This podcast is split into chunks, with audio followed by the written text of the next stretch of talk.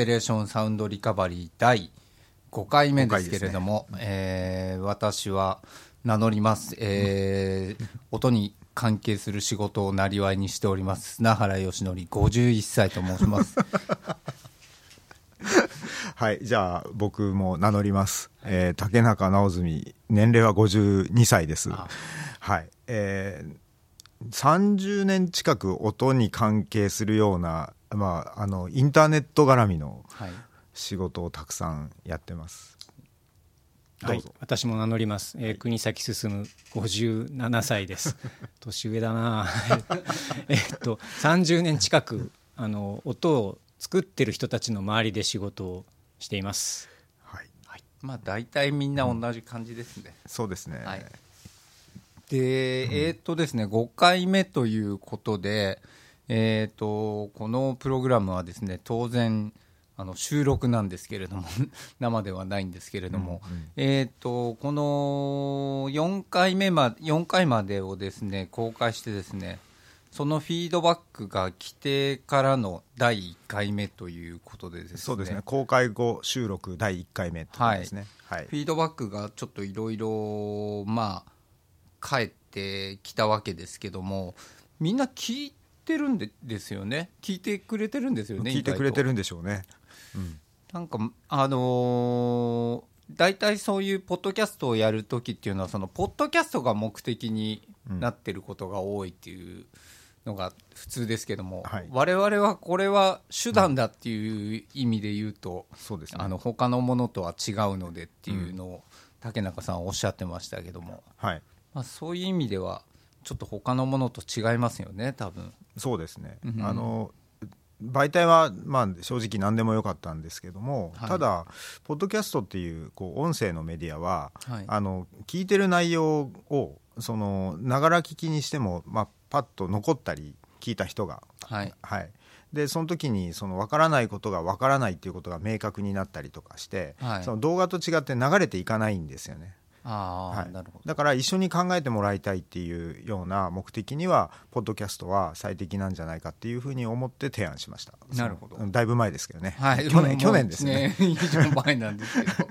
1年以上前ですね考えてみたら、そうですよね、うん、あの食事しながらちょっとそういうことをそうです、ね、ご相談したっていうのがまあ1年以上前なんですけども、はい、というわけであのフィードバックがいろいろ返ってきまして私はね僕のとこには、はいえー、っとまあその音楽に関係ある会社、はい。えー、音楽機器メーカーの人であるとかですね、はい、あとまあ通信通信大手。通信大手。最も大手の人会社の人とかですね。大体わかりますね。あとはあとはまあその技術系のちょっとそういう近い仕事をしてる人とかまあただ具体的なこういうこれにこういうふうに混じりたいとかそういうのではないんですけどもそれ面白いねとかなんか絡めることなんかないかなとかなんかそういうあのリアクションだったんですけども。でもまあ普通になんかだらだら喋っていてもそういうフィードバックっていうのはほとんど来ないと思うんですけどもだからいつもと感じは全然やっぱり違うんだなっていうのが、あの僕の印象だったんですけども。絡んでもらえるっていうのはじゃあ例えばこの番組に来てくれるみたいなそういうところまでですかね？いや多分ねそうじゃなくて、はい、なんかここで例えばアプリを仮になんかテストで作ったとしますよね、それをなんか例えばなんかのハードと連動させるんだったらちょっとうちとやらないとかなんかまあまあ分かんないですけどね、そういうそういう絡みなんだと思うんですよね。ただこの例えば開発に入りたいとか具体的に俺も混ぜろとか、はい、そういうのではないんですけども、うんうん、えー、側面で支援してくださるようなこう意見の表明みたいな感じですかね。そうですね。面白そうだねっていう,、あのそういうフィードバックだったですね。ここにはねハードウェアのそのエンジニアが全然今登場してないので。そうですね、うん、なんかメーカーの方がそういうことをこう申し出てくださるのはい。いですよね。はい、うん私のところもやっぱ聞いた方からあのまあすごくざっくり言うと同じような不満を持っていて、はい、同じようなことを考えていて、はい、ある構想もちゃんと持ってましたと。で某某会社さんに資料まで提出しました、これはこういう内容ですって言ってその時に出した資料を見せていただいたんですけど、はい、ある部分我々が考えていた問題点を解決するような仕様だったりとかしてわすごいって思って、はいはい、その人は明確に出たいって言ってましたこの番組。に ああそうですか。だったら読みましょう読みましょうか、えー、だから今内容をねちょっと言ってしまうのはあれなのでその資料の内容についてのアイディアとかね、あれなんですけれどもなかなか面白いなと。それはあのクライアント企業がいてで提案をした方がいらっしゃってでその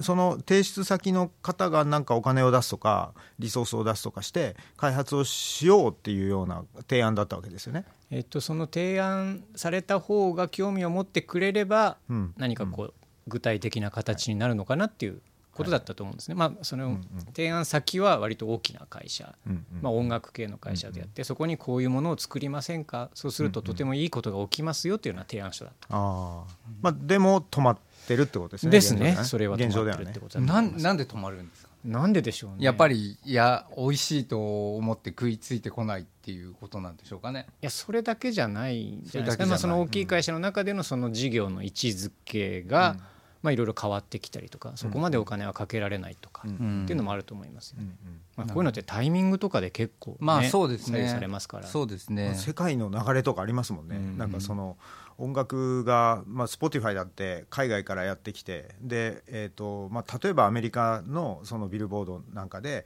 その、えー、Spotify というかストリーミングサービスの収益が CD を上回りましたとかダウンロードを上回りましたみたいなことを言われたらなんか日本でも盛り上がるみたいなね、はい、なんか不思議ななんか海外評判輸入みたいなことが起こってでそれで、えっと、その事業体もその新しいサービスを作るとか、はい、そのそれに乗っかった何かを考えてみようかみたいなムードになることが多いですよね。なんか自分たち発で、まあ、例えばそのマリンさんが餌箱を漁りたい餌箱を漁るようなインターフェースがコンピューターから消えてしまったみたいな悲しみとかそれからじゃあ作ってみようっていうようなその自らのモーションというかモチベーションが、その企業の中とかそれからそのサービスを作るような方々が自ら持つっていうことが結構貴重なことなんだなっていうような話を思ってます。あの日本って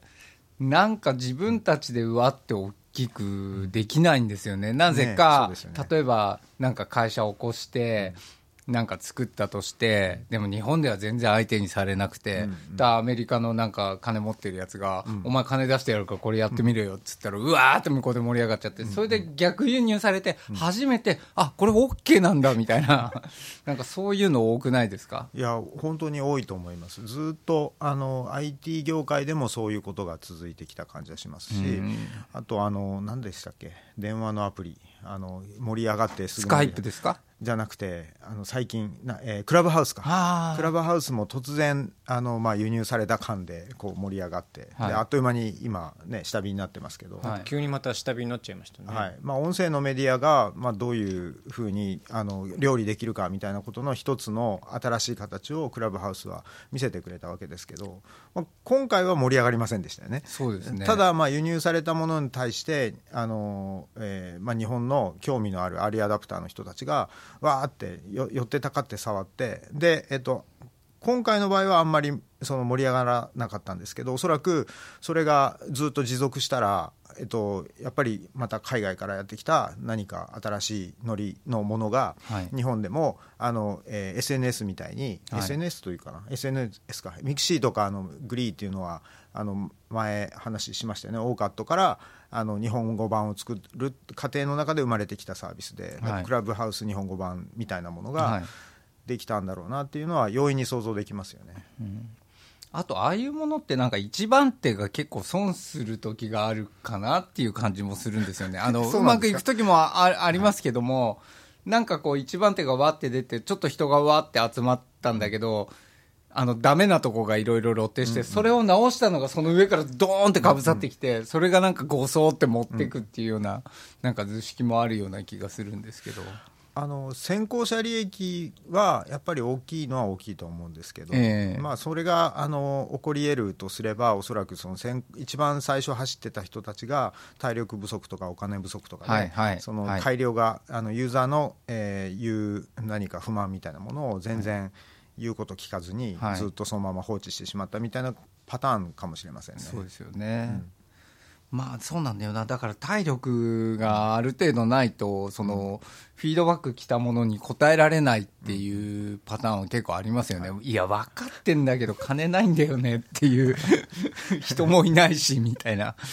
まあでもこの番組は、まあ、そういう大きなこう大きななんていうかサービスの開発を最終的には目指しているんですけど、はい、もっと違うその小さいレベルで、まあ、例えばその、えーと、外部の方から、はい、その名乗った方がいいですよみたいなことを言われてそれをえー、5回目から素直に取り入れてたりとかしますよね。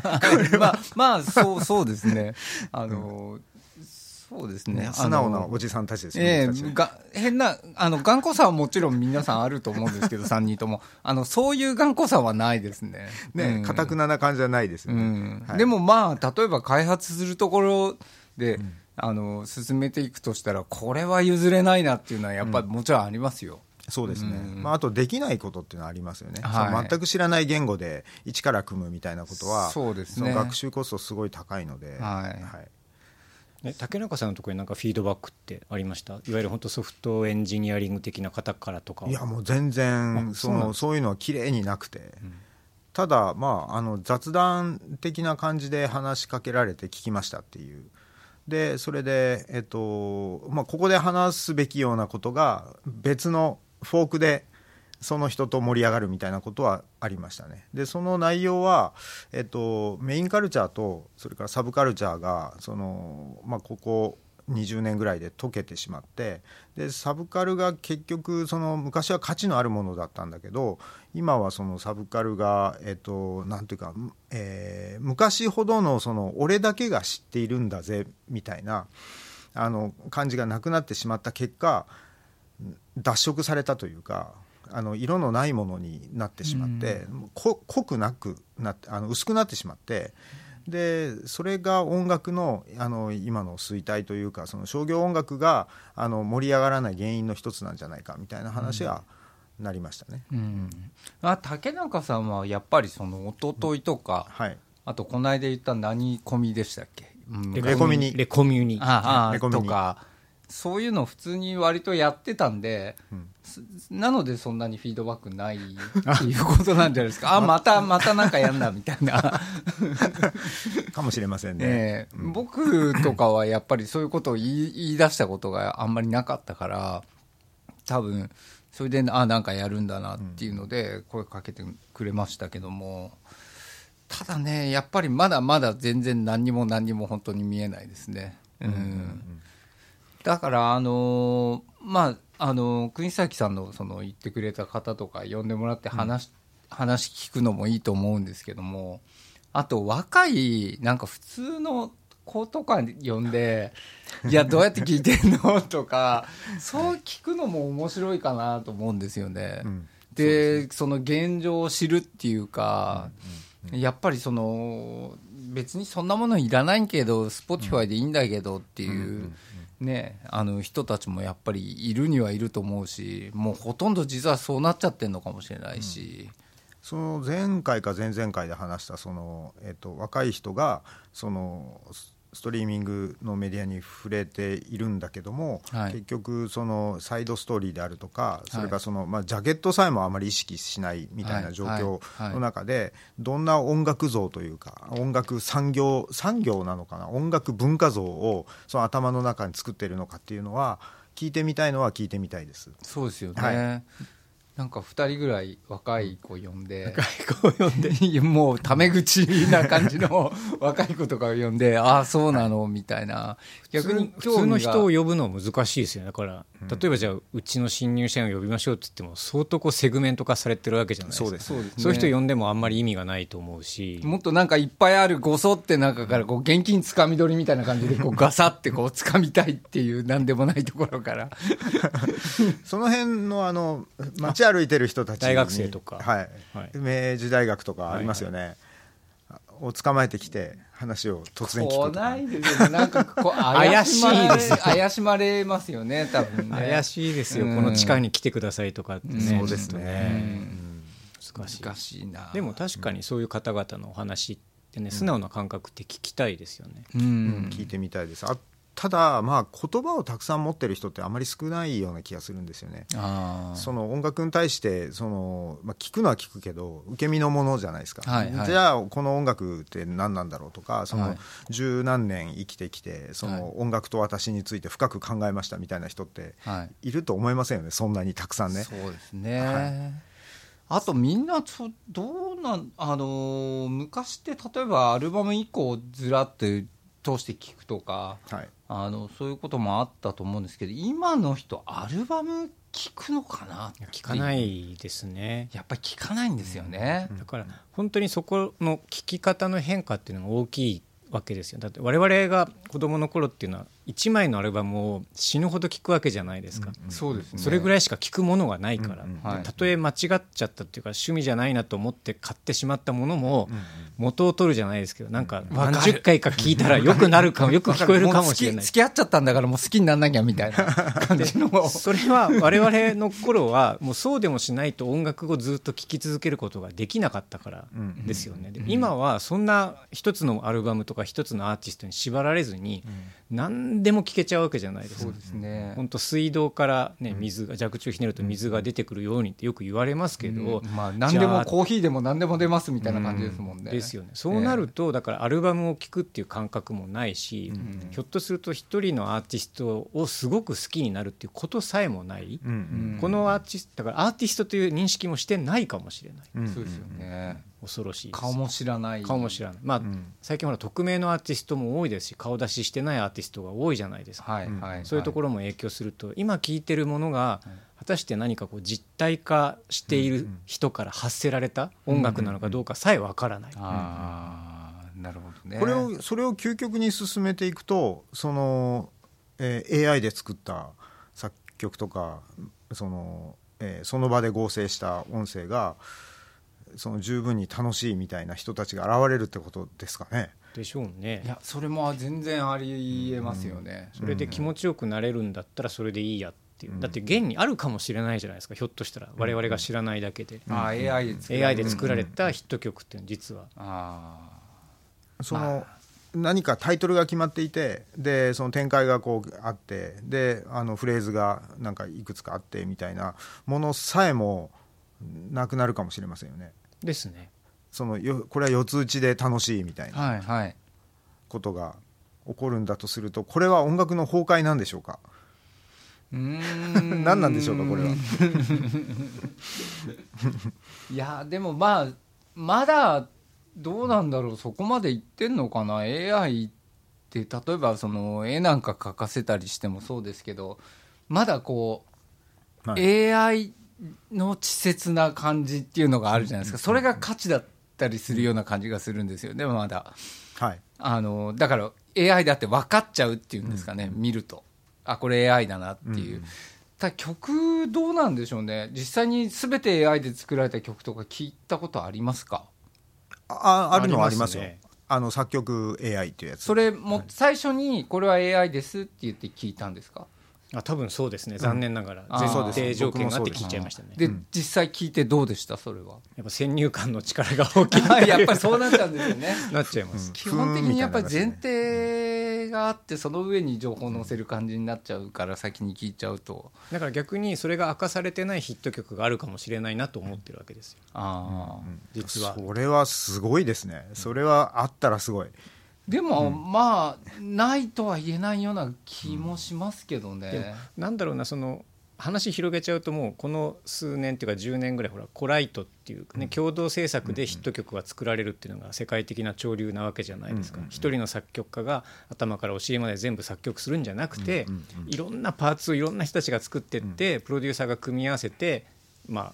一曲に仕上げてしまう。はいはいそれってもうほぼほぼ AI に近いというと言い方変ですけれども、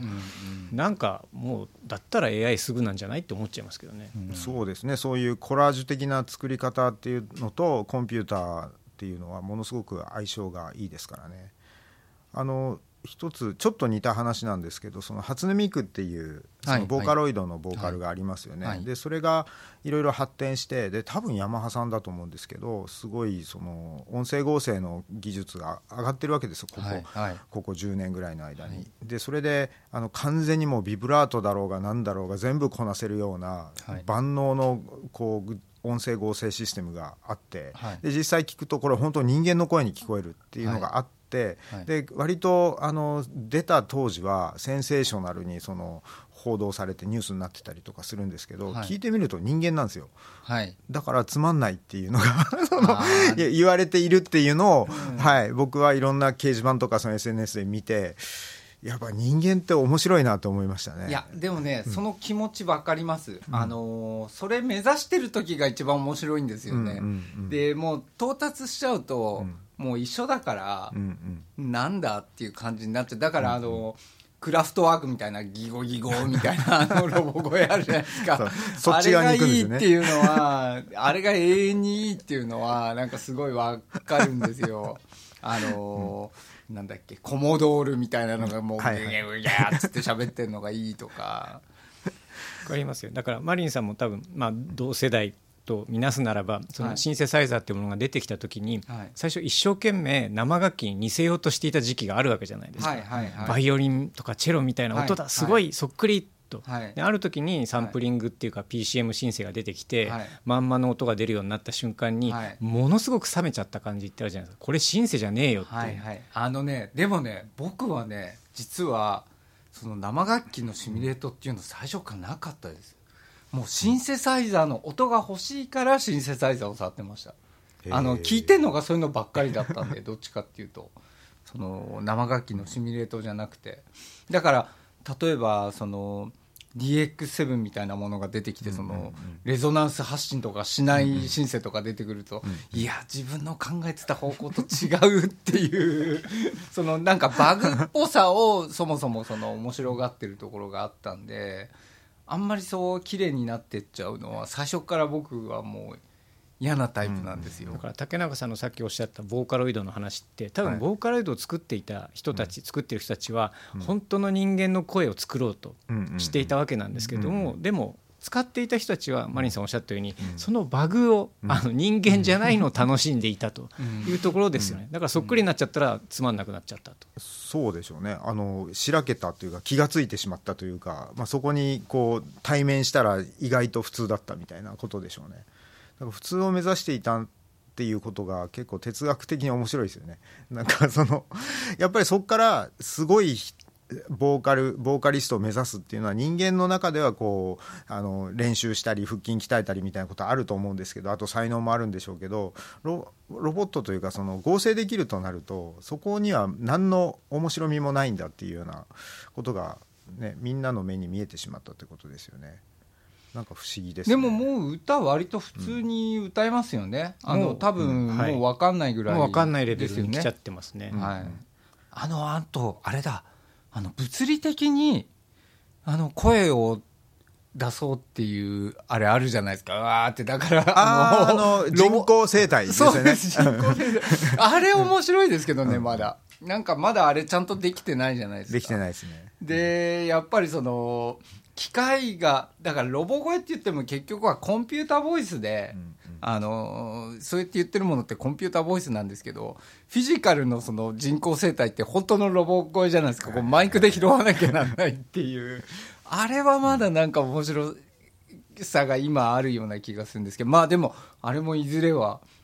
普通の人と同じようになるっていうことですよね。いやどうでしょうね。やっぱり人間の声が千差万別なように、はい、その生態の、まあ、メカニズムっていうのは基本的にはこう、ね、あの空気が通るところを震わせるっていうことだと思うんですけど、はい。はい、そのあのパラメータっていくらでもできるじゃないですか。うすね、うん、だからそこはなんか無限のやっぱ人工の声みたいなものが新しいジャンルになるんじゃないかなっていう気はしてますね。で実際あの、えっと、 LOVOT っていうロボットが、愛玩ロボットがあるんです、はいはい、あのどこが作ってんだっけな？なんかメーカーの名前忘れましたけど、はい、なんか可愛いロボットなんですね、はい、でそれが音を出すんですけど、はい、それはそういう人工声帯みたいなので出してるんですよ。ああそうなんだ、はい、あのプログラムじゃない。じゃないんですよ。あ違うんだ、うんなんかそういうのってやっぱりその生き物感というか、はい、それからその全員個性がありますとかっていうのは、はい、ちょっとしたそのあの、えー、繊維の縫い方とかでも声って変わってしまいますよね。はい。でコンディションによっても変わったりとかしますよね。だからそういうのを狙ロボットメーカーが狙ってるっていうのはちょっとあの今後の行く末がそのそっち方向なんだなっていうのを予感させてくれますよね。なんか全部コンピューターの中でシミュレーションするのはなんかある程度もうなんか楽器に関しても声に関してももう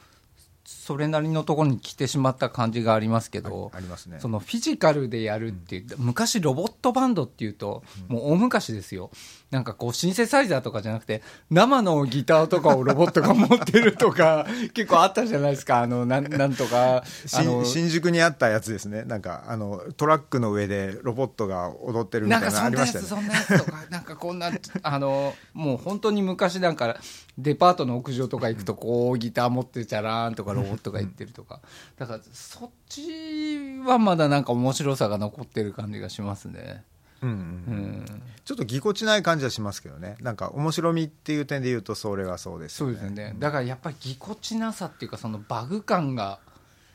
それを感じてる時はやっぱり一番面白くて到達してしまうとなんかもう冷めちゃう感じっていうのは、はい、バグ感となんだろうオリジナリティっていうかその個体がゆえの、なんていうの出出音の違いとか表現の違いっていうものがあると、愛せる存在になるのかもしれない、あそうだな。他はもう大量複製されちゃうと、あこの声はみんな出せますよ、みんなこの声で歌えますよだと、あまり面白くない。で多分なんか今日の最初の話に強引につなげるとプレイリストだけで音楽を聴いてる人たち、うん。ね、このアーティストの名前わからないって言ってしまうぐらい、だんだんその歌い手さんとかの個性がなくなってきてるのかな、まあ、化されてるっていうことどれもいいんだけど、なんだろう昔みたいにもひどい声の人ってあんまりいないひどい声だけどすごい声の人ってあんま最近いなかった。りもみたいなことですか？そうそうそうそうそうそう、はい、そういうのが失われててみんな平均点以上に、まあ、しかもピッチ補正もされたりとかしているから、非常に均質な声として、歌として聞こえてきてしまう。だからそんな一人一人のアーティストに対して思いも深くならないしという感じなのかなって気がしちゃいましたけどね。あのさっきの DX7 と、はい、それからそのサンプリングの、まあ、何でもいいんですけど Synclavier とかの間には、 Kurzweil っていうのがありましたね。あります、ね、あれは変態アプローチじゃないですか。すべての音を合成してやろうみたいな。まあ、まあ、そうですね、うん、はい。ああいう狂った、あの、狂ったとか言うと怒られるかもしれませんけど、狂ったアプローチっていいなっていうふうには思いますね。うんうん、カーツワイルね。うん当時はカーツウェルって言ってましたよね。でも今はね今カーツワイル。って言ってますシンギュラリティのね。のおじさんになってしまいましたけど、もともとはシンセサイザー作ってたおじさんです。まあ発明家ですよね。そうです。